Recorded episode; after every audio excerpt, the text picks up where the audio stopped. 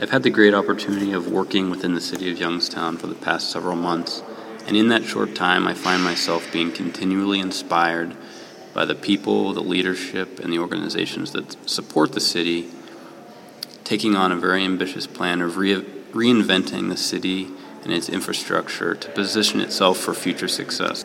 The city has an incredible amount of natural assets that, with the proper planning and leadership, I believe Youngstown can become a twenty-first century city, reshaping itself for long-term future success.